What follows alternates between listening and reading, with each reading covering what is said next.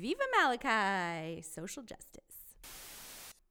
Hello and welcome to the Ignite Youth Podcast over here at Wainfleet BIC Church, where we discuss life through the lens of our Anabaptist roots, and we have no fun at all. Yes, I knew it. Oh, I knew I could get her to laugh I again. almost made yes. it. Oh.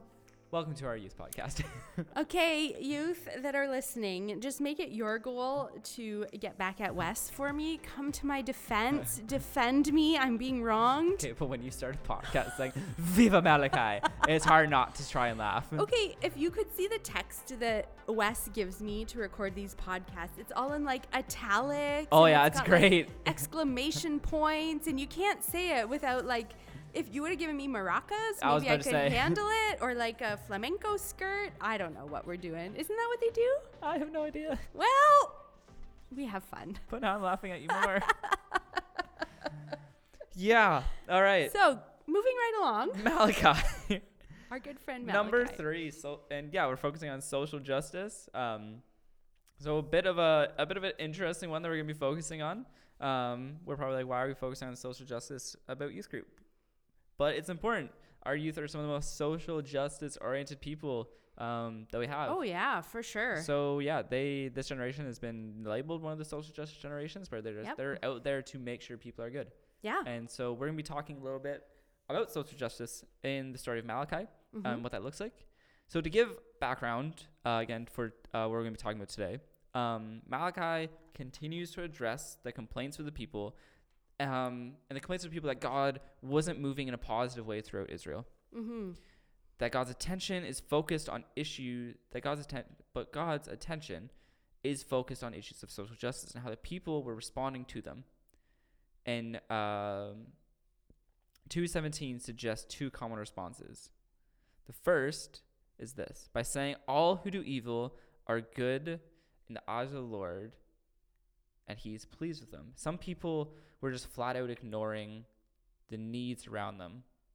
And I don't believe that all who do evil has to do with murderers, you know, all along those lines. Even though Israel was ignoring God's commands, I think um, it's too far um, to think that large groups of people were aff- affirming um, blatant evil acts. Instead, I think it's very likely that all um, who do evil apply to people who were taking care of themselves first, finding pers- personal success, and yet turning a blind eye to the injustice around them.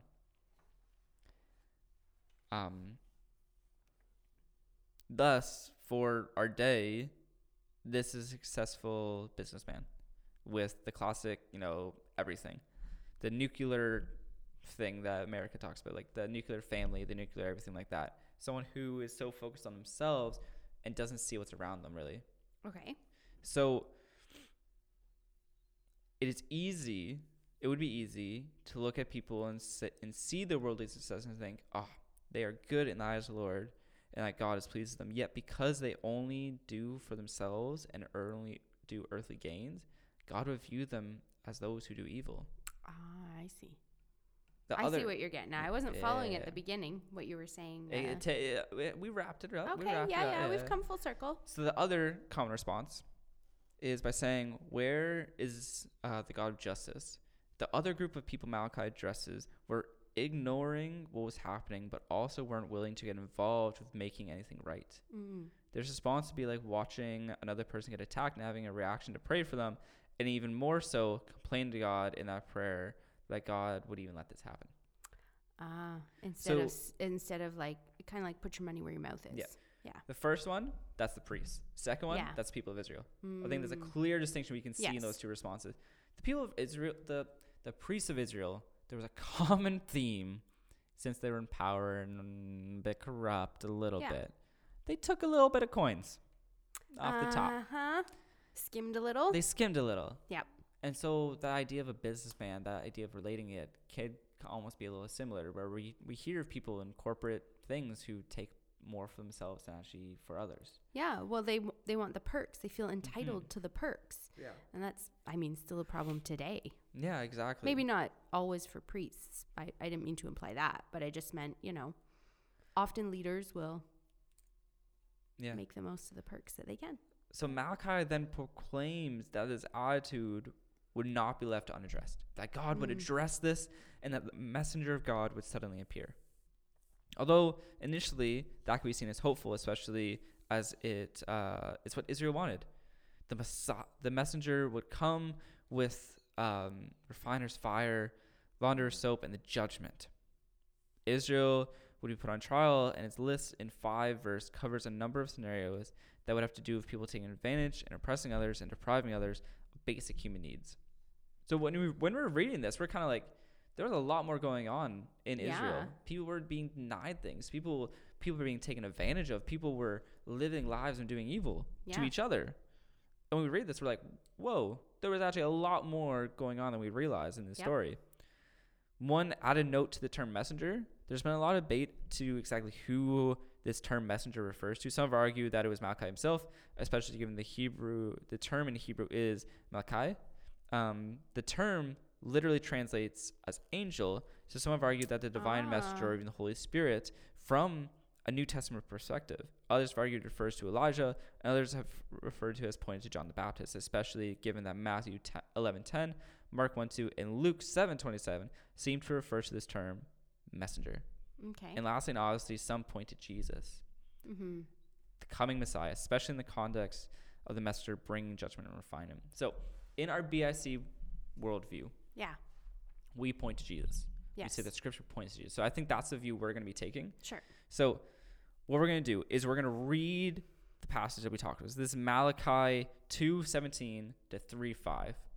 So, it starts off with saying, "You've wearied wearied the Lord with your words. How have you wearied him, you ask?" With saying, "All who do evil are good in the eyes of the Lord, and he's pleased with them."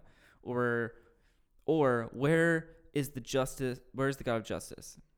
I will send my mess and this is what God says. I will send my messenger who will prepare the way before me. Then suddenly the Lord you are seeking will come to his temple.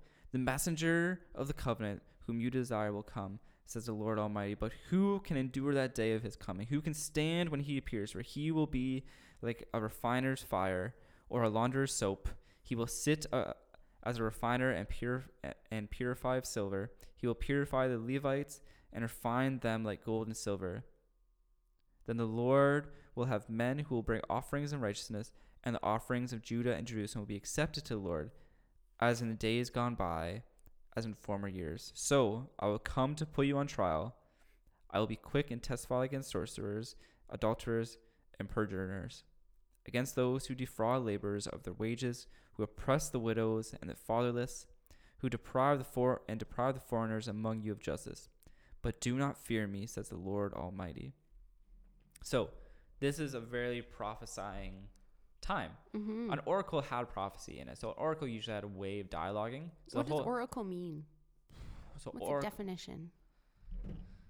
I need to look up what the biblical definition. Googling. I have to. I can't. yeah, I can't. no, that's okay. Biblical definition of an oracle. Because you've heard it referred to as like in movies, right? Like, oh, let's consult the oracle. Biblical definition of an oracle. Okay, so the oracle of what it says, the biblical definition is an- any um, utterance made or received as authoritative, extremely wise, or infallible. Hmm. So I speaking to God. There, so someone receiving the message of God and be able to speak it. Okay. Where do I leave off? Where did I leave off? Oh, you asked me what is an oracle. Mhm. Yeah. So what an oracle is is someone who um, essentially gains wisdom from God or is able to speak what God is saying. Mm-hmm. Um, So it's a person, not a document. yes, it's a person not a document. Um, when there's a type of writing that we see in the Bible um, where it's maybe maybe more prophecy, maybe more um, dialogue, maybe it's more literature, law. Like there's different types. So if you if you ever go to Bible college, you actually study this, and I can't remember exactly what an oracle is listed as. Um, but as we've talked about in the first part of this series, Malachi's oracle. Okay. So it's him talking, God talking through Malachi. So it's it's him getting the knowledge and the understanding of it. It's infallible. It's from God. So when we read that, Mm-hmm. Um, this, this oracle that God is giving, this this prophecy that Malachi is giving to the Israeli people, I believe it points to Jesus. Mm-hmm. The reason I believe it points to Jesus, it may not be when Jesus came the first time, But I think it points also to say Revelation when Jesus comes again, like a refiner's fire. Talks about God coming again, that the world will be judged, and that's like kind of what we see in Revelation a little bit. Yeah. So, what I think also is happening is the Israelites need to hear that because they need to hear just that God did care, Yeah. that God was someone who is against this idea of oppression, is against this idea of holding other. Like he even talks about foreigners. Mm-hmm. So if you look at the Jewish people, foreigners were not necessarily liked by the Jewish people. You look at the Gentiles, um, Yeah. the Oh Phoenicians. yeah, they didn't marry. They didn't intermarry. They Mhm. didn't. Uh, you can look at um, Gentiles, Phoenicians, um, Assyrians, Hittites. Anyone who was foreign, Egyptians, anyone who was foreign, did not like. Mm-hmm. Didn't want them to be part of their society at all. But God says in that verse, those who even oppress foreigners will be judged. That's wrong. Mm. God is saying that you are all children of God. Yeah. Like you're all part You're of all the made in my creation. you're all made in my image. Do not oppress others, Mm-hmm. for you are oppressing the image of God. So this idea is that God actually cares about social justice. He's not someone who's out there like, oh, they do what they want. Yeah. No, he is. He is like, no, we got to figure this out. Like this is not okay. And those people who oppress others will be judged. Mm-hmm. The people who go and speak lies and take stuff off the top and make life worse for others, they will be judged. Yeah. And for our generation that we have today, that are so social justice Oriented. Minded. oriented, yeah. mind, like I feel like they should read this and be like, okay, no, I get where God's going. Like this makes sense to me. Yeah. That God is someone who actually cares. God is someone who wants to see so see social justice come to full. Yeah. That He wants people to be able to be comforted. See, there's always two aspects of social justice. There's the there's the coming of declaring it Yes. and doing something about it. There's the action, but there's also the action of comfort, which is needed afterwards. Mm. Is that like reconciliation? Is that what you're saying? There's for the people who've been oppressed, I think there's a comfort that is needed. Yeah. Yes, it is great to be liberated of your oppression or whatever's going on, but God meets us in that as well Mm-hmm. and comforts us Yeah. to know that they are a child of God, to know that they are loved, to know that. So when Jesus actually comes, the Israelites, it's not who the Israelites thought, but Jesus is very much against social, like very, very passionate about social justice. We can see that Mm-hmm. when he t- um, look at the the woman who was meant to be stoned. Yes. Yeah. He tells all the Pharisees, "For for you can throw the stone for for for you have never sinned." Yeah. He who is without sin Phar- cast the the- first stone. The yeah. Pharisees all drop their stones, and Jesus Yeah. goes over and he comforts her. yeah. He says, "Go and sin no more." Even the woman at the well. woman at the even well. Lepers. He spent time with a lot of um, People who would have been oppressed. hmm prostitutes and you know. Yeah. So Jesus actually is someone who cares. Yeah. We see that God actually cares. There's a passion that we are meant to be social justice activists as well. Mm-hmm. And I know that's not been a thing that Christians like to get involved in. It it hasn't been. Well, it can be polarized sometimes, I guess. It can be polarized, but Yeah. if you view it, some of the social justice things that are going on in the world, not a lot of Christians are a part of. We like to stay our course. We like to be okay. The world's got this. we are we are not meant to be of the world, mm-hmm. but we are a part of the world. We have to Yeah. understand that. in the world, but not of it, right? Yeah, and to Mhm. know that we can make a difference in our own lives. We make a difference. We can stop oppression and stop different things. So the reason i I'm really big on social justice, especially right now, we're doing a series in our senior high on sexual immorality. Ah. Mm-hmm. So our first week, I kind of called the youth out on social justice. I said they're so social justice oriented, yet one of the key things that is not talked about today is porn. Yeah. That's a very. It's a um, global issue. and it's very behind the behind the scenes. Yeah. Yeah, Yeah, yeah. but did you know um, 30% of all content, not just like on one site, but of all sites, is actually a result of human trafficking? Uh, that does not surprise me. I didn't know that statistic, but I'm not shocked. But the thing is, it's not, we don't talk about it. No. Well, because It's a hundred billion dollar industry that does off of human trafficking, essentially. And So- yet we're not trying to cancel that, or not trying to shut it down, or not trying to get so people are not oppressed by it anymore. Yeah. So here's the thing, and I know that one of my um, kids was taught this in. I don't know taught this in school. Anyway, it was something that they came home from school with. And I'm not sure if it came from a public health nurse or if it came from a peer. I'm not clear on Okay. that. But they came home saying that porn is a safe alternative because you will not get pregnant or get an STD from viewing porn. And that was the takeaway that I, I don't know because my um, kids weren't there for a, a presentation, Yeah. but that was the talk of the class after, and that's what one of them came home with. And I went, "Whoa, that's not that's not true." no, because it has such psychological impacts on our minds. The psychological impact that actually causes, there's a physiological impact that actually causes in our Yep. brains. It causes us to actually, porn is actually something people can get heavily addicted to. A- absolutely. That wasn't where my mind went. My mind went to like more like do you think that the person creating this is okay? Yeah, exactly. That was where my mind went. Mm. Like it's not okay to view something that is um mistreating anybody but but women. I think maybe my Yeah. heart more went out to women and young Yeah, girls that of are uh, participating in that against their will. Of course. Um, so I was like, no, no, there's nothing okay with that. That's not No. not ever okay to watch or participate in in any capacity Yeah. unless you're hitting the delete button Yeah. somehow. But, But- anyway, thing is, We we're, we're so social justice oriented, especially now in our times. I would say, like the 2020s are very social. Ju- like since COVID, how many marches, how many acts, how many things have people gone on to try and stop things, stop oppression? Yeah, we're not we're not doing anything about this. Like really? that is definitely a, a good question.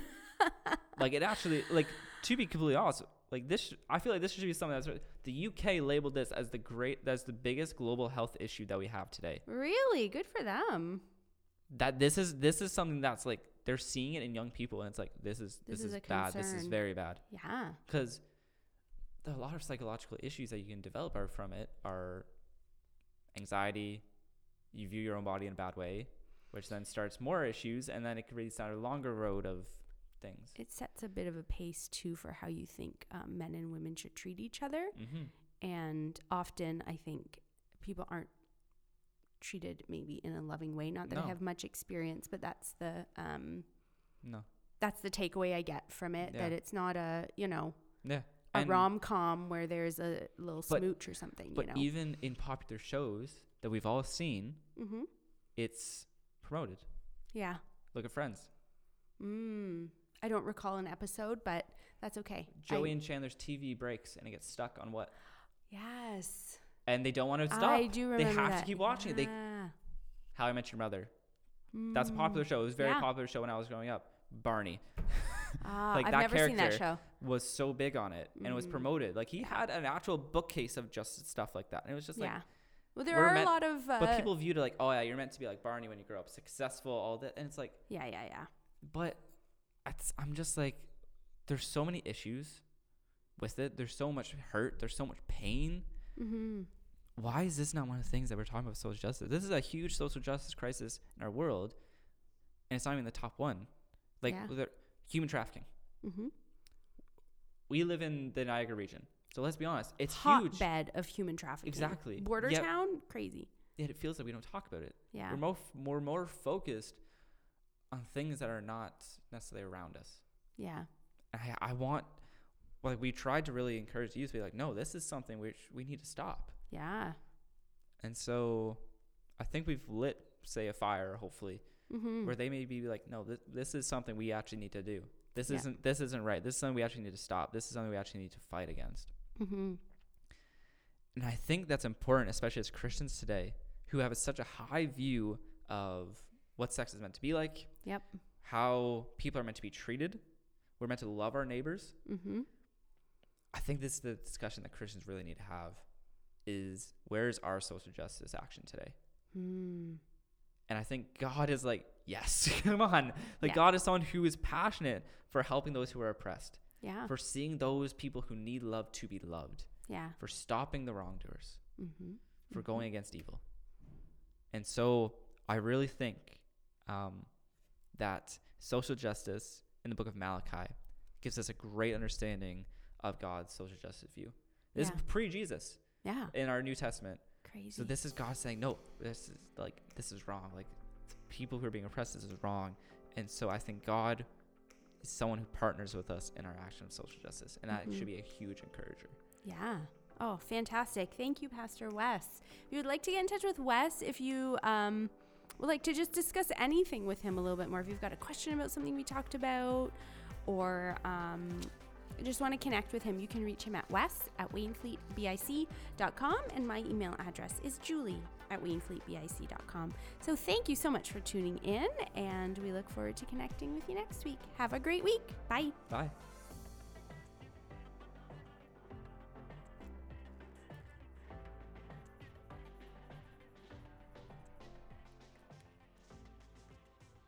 Viva.